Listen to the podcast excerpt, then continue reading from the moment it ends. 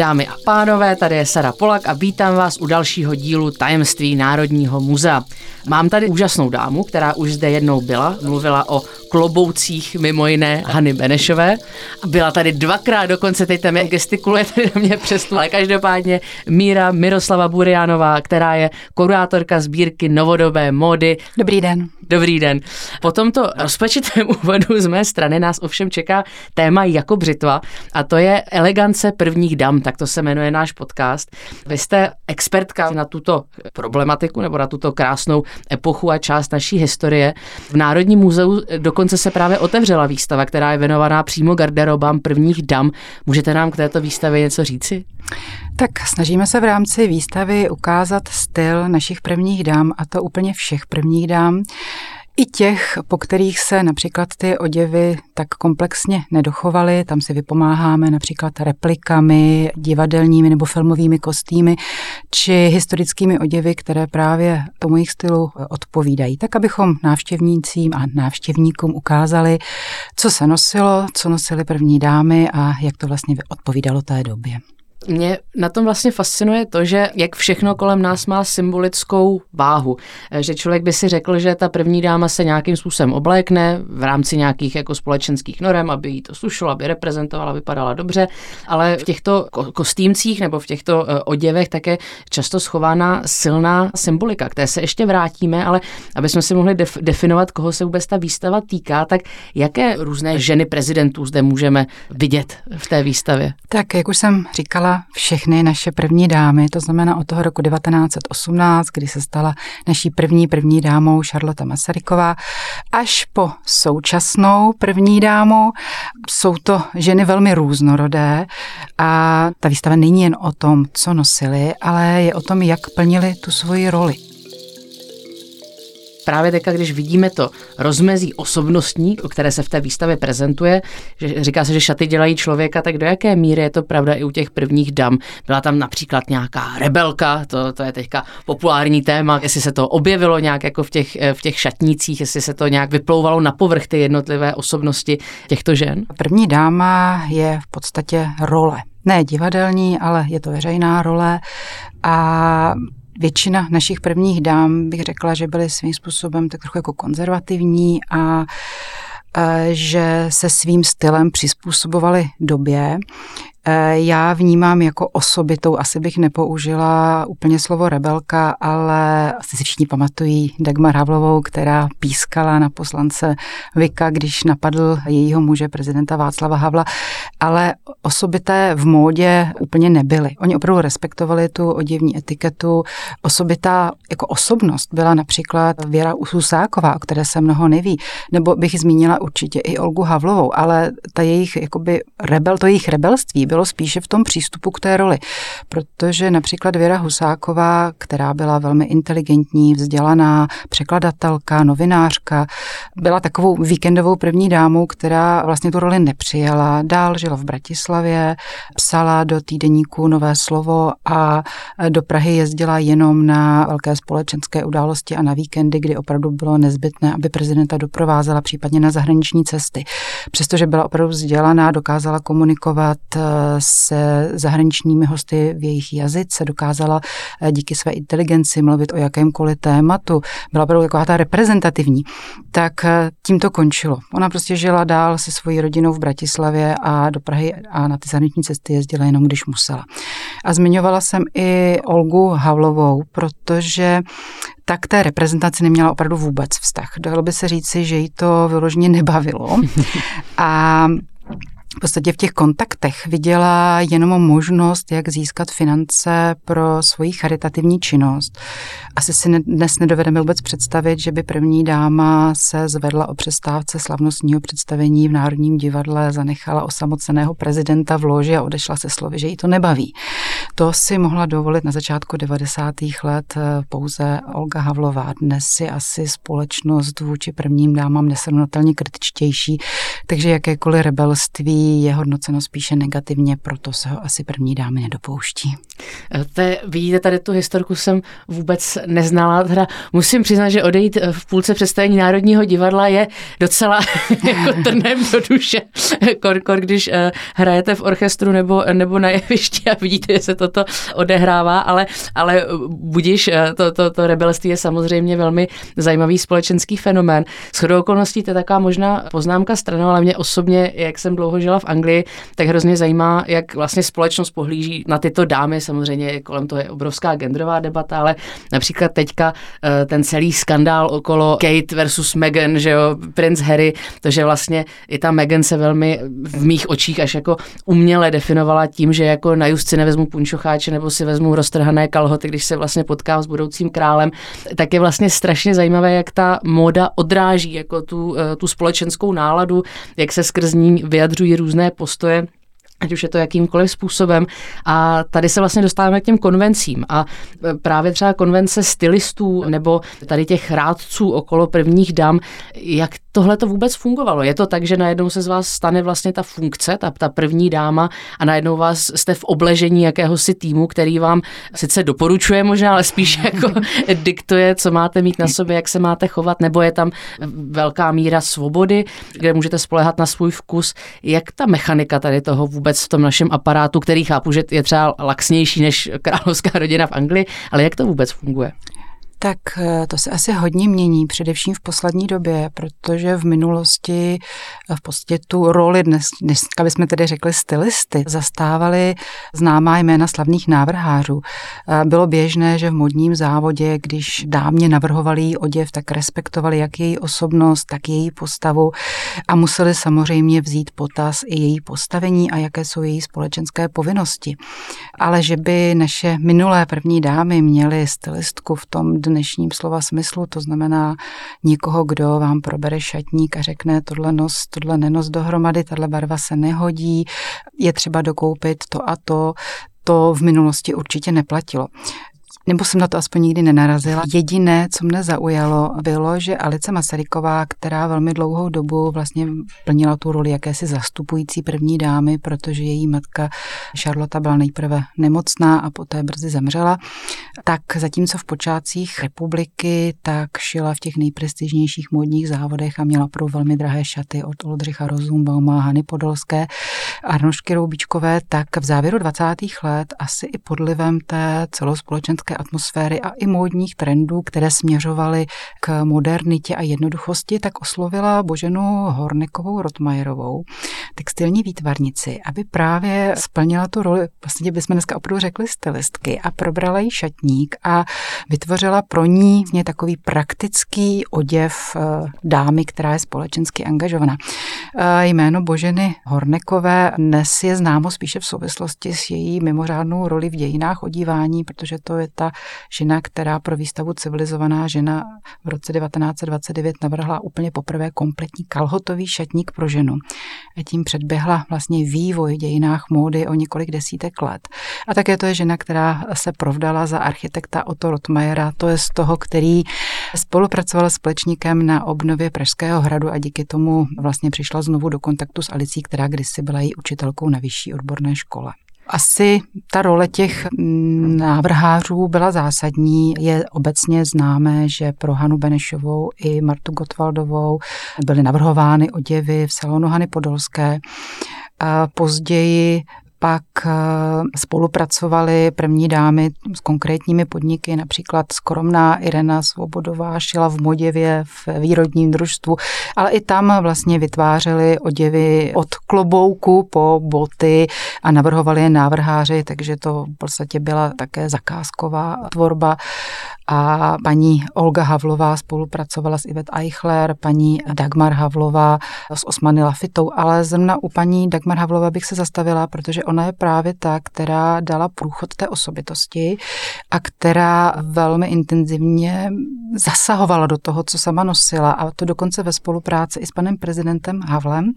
Viděla jsem jeho kresby kostýmu velkých společenských toalet, které navrhoval přímo pro ní ve spolupráci s ní takže tam opravdu ten přístup byl velmi osobitý a měla, měla vlastně tu roli v tom přímo ta první dáma.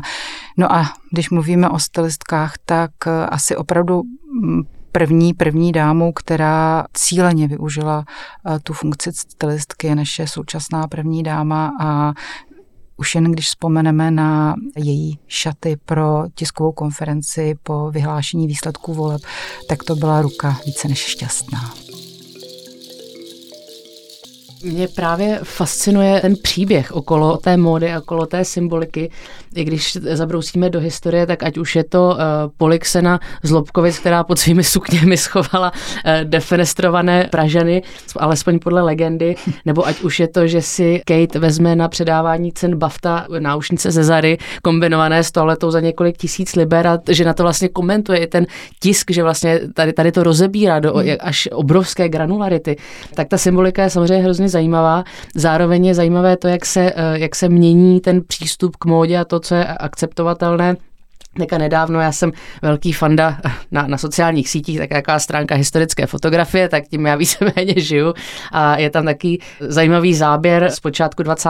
let, kdy vlastně plážové oblečky, kdy to bylo měřeno dámám, aby to bylo nějakých, určitě asi nepamatuju přesně Kolik centimetrů číslo. od země směli dosahovat plavky, a když byly kratší, tak je vyhazovali z pláže. Přesně tak, přesně tak. Ano, prodérní Amerika proti moderním Čechám. Přesně tak, což taky jako opět zapomínáme, jak vlastně progres progresivní Čechy eh, byli a je obrovským způsobem v té historii a jak my se považujeme za malý stísněný národ, ale v mnohem jsme byli průkopníky. Chtěla jsem se vás zeptat, jak vy vlastně, jakožto znalec, vnímáte vůbec vývoj módy a těch stigmat nebo paradigmat s tím spojených. Je něco třeba takhle z historie, co byste ráda vypíchla, ať už z českých zemí nebo z zahraničí, kde ta móda opravdu jako reflektovala ten sociální jako status nebo tu symboliku té doby? Tak eh, já obecně mám pocit, že Češky ve vztahu k módě jsou strašně praktické že ono to někdy bývá dáváno i do souvislosti s třeba s oblibou funkcionalismu u nás, protože prostě to je praktický, jednoduchý, úsporný styl, který té naší povaze konvenuje. A zmiňovala jsem Boženu Rotmajerovou Hornekovou. Já mám pocit, že v dějinách odívání tohle je celá výjimečná osobnost, která opravdu Ona, ten její kalhotový šatník, který, vyšlo to i jako publikace, ona, navrhla kalhoty pro ženy všech postav. Ona řešila ženy, které, řekněme, mají tvar postavy hruška, jablíčko, navrhla kalhoty pro těhotné ženy. Ona vytvořila kompletní šatník opravdu od rána, kdy žena vstává, obléká se až po velkou společenskou róbu večerní, která ale opravdu byla celá založena na těch kalhotách a to je rok 1929. A vemte si, že kalhoty, ano, tak Marlene Dietrich slavné herečky Edina Mandlová se v nich objevovaly již ve 30. letech. Ale jinak eh, jako společenský oděv jsou kalhoty opravdu záležitostí až druhé poloviny 20. století, takže to byla výjimečná žena a myslím si, že je škoda, že není úplně doceněna stále ve světo, v dějinách světové módy se opakují slavná jména jako Coco Chanel, Dior, Balenciaga a další, ale naše Božena Rotmérová Horneková je pro mne na stejné úrovni. No, zní to naprosto neuvěřitelně. Já sama se vlastně stydím za to, že tady ten kontext neznám. Jako i, i teďka, když jdete třeba na nějaký ples, no tak zkuste najít ženu, která je oblečena vlastně v kalhotovém kostýmu. Pořád to hmm. není tak běžné, když je to samozřejmě běžnější než v první polovině 20. století. Abych se ale vrátila k této úžasné výstavě v Národním muzeu, tak co všechno tam vlastně návštěvník vůbec může vidět? Myslím, že nejlákavější pro návštěvníky budou velké společenské toalety. Představíme první dámy opravdu od Hany Benešové přes eh, Irenu Svobodovou až eh, po ty současné, eh, jako je Dagmar Havlová nebo Lívia Klausová. Vybírali jsme ty oděvy tak, aby to byly dost často šaty s příběhem, šaty spojené s nějakou výjimečnou událostí, takže například krásná velká róba paní Dagmar Havlové vznikla k výjimečné události, k samitu NATO v Praze. Šaty Livie Klausové zase měla na sobě v den, kdy se v Praze setkala s princem Charlesem a vyvodkyní Kamilou, to je s dnešním britským královským párem. Pro mě třeba nejemotivnějšími předměty jsou ty, které jsou spojené s nějakým opravdu silným zážitkem, jako je například podřenka Věry Husákové, kterou u sebe měla při pádu vrtulníku, při kterém tragicky zahynula, takže je ta pudřenka vlastně polámaná.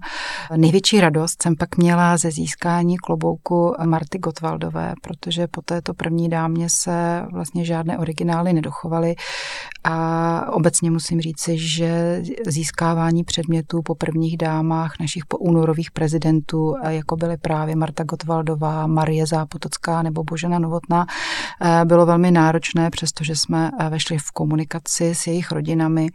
Ono někdy asi souvisí to uchovávání těch předmětů v rodinách s tím, jaký vztah i ty samotné první dámy k té modě měly. A u těchto třech je vlastně velmi specifický ten vztah, či nulový. Myslím si, že co je ve výstavě velmi působivé, je možnost vidět eh, první dámy společně, které se nikdy setkat nemohly. Takže když například na židli od Bořka Šípka, kterou nazval po Olze Havlové Olga.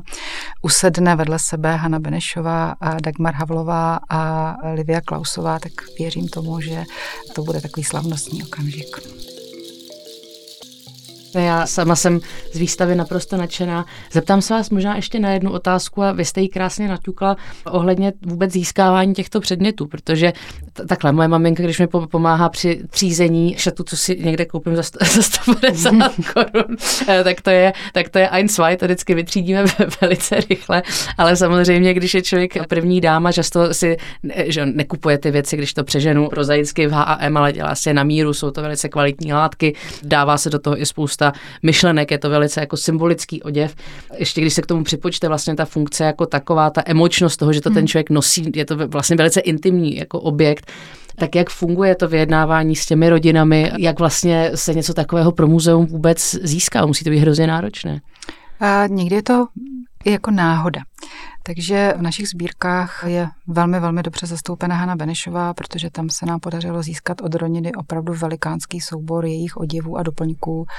Paní Livia Klausová nám věnovala svoji garderobu sama, takže ta máme také úžasné šaty s příběhem. Velmi dobře jsou v muzejních sbírkách zastoupeny i Irena Svobodová nebo Olga Havlová. Ale jak jsem říkala, horší je to s těmi dámami po roce 1948. Ono někdy to uchování není jen o tom, jaký vztah ty dámy měly k módě, ale i jaké měly možnosti jejich rodiny, protože mm, když někdo bydlí ve vile, tak má asi jiné úložné prostory, než když bydlí v paneláku 2 plus 1. Z toho důvodu prostě ne každá první dáma je tak bohatě zastoupena ve sbírkách a já věřím do budoucna, že se nám podaří naše současné a budoucí první dámy už podchycovat uh, rovnou v době, kdy se stávají první dámou a že se ty eh, oděvy a doplňky budou od teď už dostávat do muzea tak nějak automaticky. Tak to vidíte, dámy a pánové. Pokud jste první dáma nebo o tom minimálně uvažujete, tak prosím schovávejte si své věci. Ale já musím říct, že tady to opravdu neříkám s nadsázkou, protože jakožto pro archeologa, když se podíváme například na Pompeje, a co se díky samozřejmě obrovskému neštěstí zachovalo, ale i vlastně z každodenních životů těch lidí, kteří i třeba nebyli v těchto funkcích, ale byli vlastně řadovými občany, tak nám to opravdu o tom světě může dát neuvěřitelné informace. My si teďka myslíme, že žijeme ve výjimečné době, ale věřte mi, že až za tisíc nebo dva tisíce let někdo bude zkoumat naši civilizaci, eh, pokud tady ještě všichni budeme v této stejné civilizační podobě, tak se právě i věci, jako jsou, jako je šatstvo, nebo jako jsou věci jako pudřenky, nebo tyto osobní doklady toho našeho bytí a žití, tak jsou vlastně velmi cené pro pochopení a uchopení společnosti. Já musím říct, že právě Miroslava Burianová opět nádherně popsala to, jak v něčem takovém, jako je třeba kostýmek první dámy, se může symbolika, historie i hodnoty té doby velmi krásně promítnout. A já jako na konci každého našeho dílu vás ponoukám, dámy a pánové, běžte do Národního muzea, protože osvítíte si mysl, přijdete na jiné myšlenky, dozvíte se něco zajímavého z historie a ono vám ty věci zase, co se dějou i kolem nás v moderní době, tak zase jiným způsobem sepnou a můžete se na ně podívat třeba v jiném světle. Miroslava, já vám ještě jednou děkuji, že jste tady byla dnes s námi.